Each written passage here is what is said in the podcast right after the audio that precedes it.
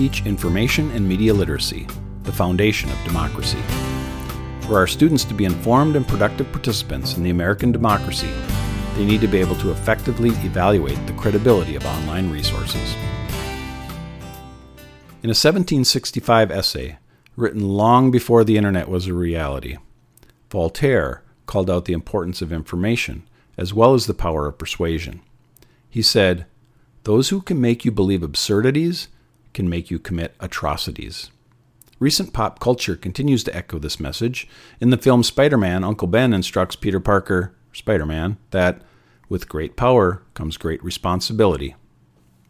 Without question, Information is more accessible today than ever before. It's instantly available with the click of a mouse, the tap of a finger, or even the sound of a voice command. If you want directions, ask Siri. If you can't remember the name of an actress in a movie, check Wikipedia. If you need to know how to wire a new electrical outlet in your garage, search YouTube. More information is freely available online than in all the libraries of the world combined. Information is power, and the internet offers a great deal of it. In many ways, the internet is like the superpower of modern times. The internet is also an amplifier of voice. It gives people the largest megaphone in history. With a few clicks, voices can be amplified and information can be disseminated around the world. While the potential for good is overwhelming, the internet does not differentiate between the good and the bad. It offers an unprecedented opportunity for people to spread both useful information and harmful disinformation at record rates.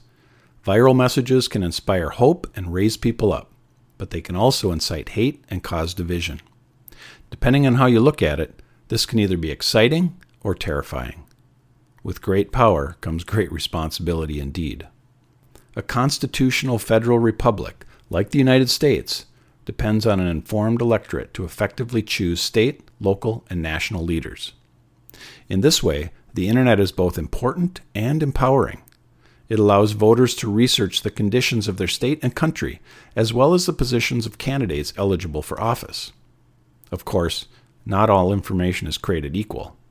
In addition to vast amounts of factually accurate content, voters will undoubtedly also encounter misinformation and, worse yet, disinformation as they sift through the countless websites available online. While the internet can be incredibly liberating and empowering to those who previously did not have a significant voice, it can also be used as a bullhorn by those with ill intent. Most Americans agree that free speech is a bedrock of democracy. After all, it's called out in the First Amendment to the Constitution. The question is do we have the skills to be able to discern the difference and separate fact from fiction? As educators, this is our great responsibility to make sure that our students become skilled and responsible navigators of information in the era of the Internet. In many ways, our democracy depends on it. After all, our students will soon be voters themselves, and they are the future of our country. They will need to know how to find the most accurate information available, sort through the misinformation, and make informed decisions. To help them become critical consumers of information, we must teach them to cut through the bias recognize tactics meant to persuade, and evaluate the credibility of sources. If our students can do these things, they can use the vast amount of information available to them to make important, informed decisions. For our democracy to thrive, our students and future voters need these skills.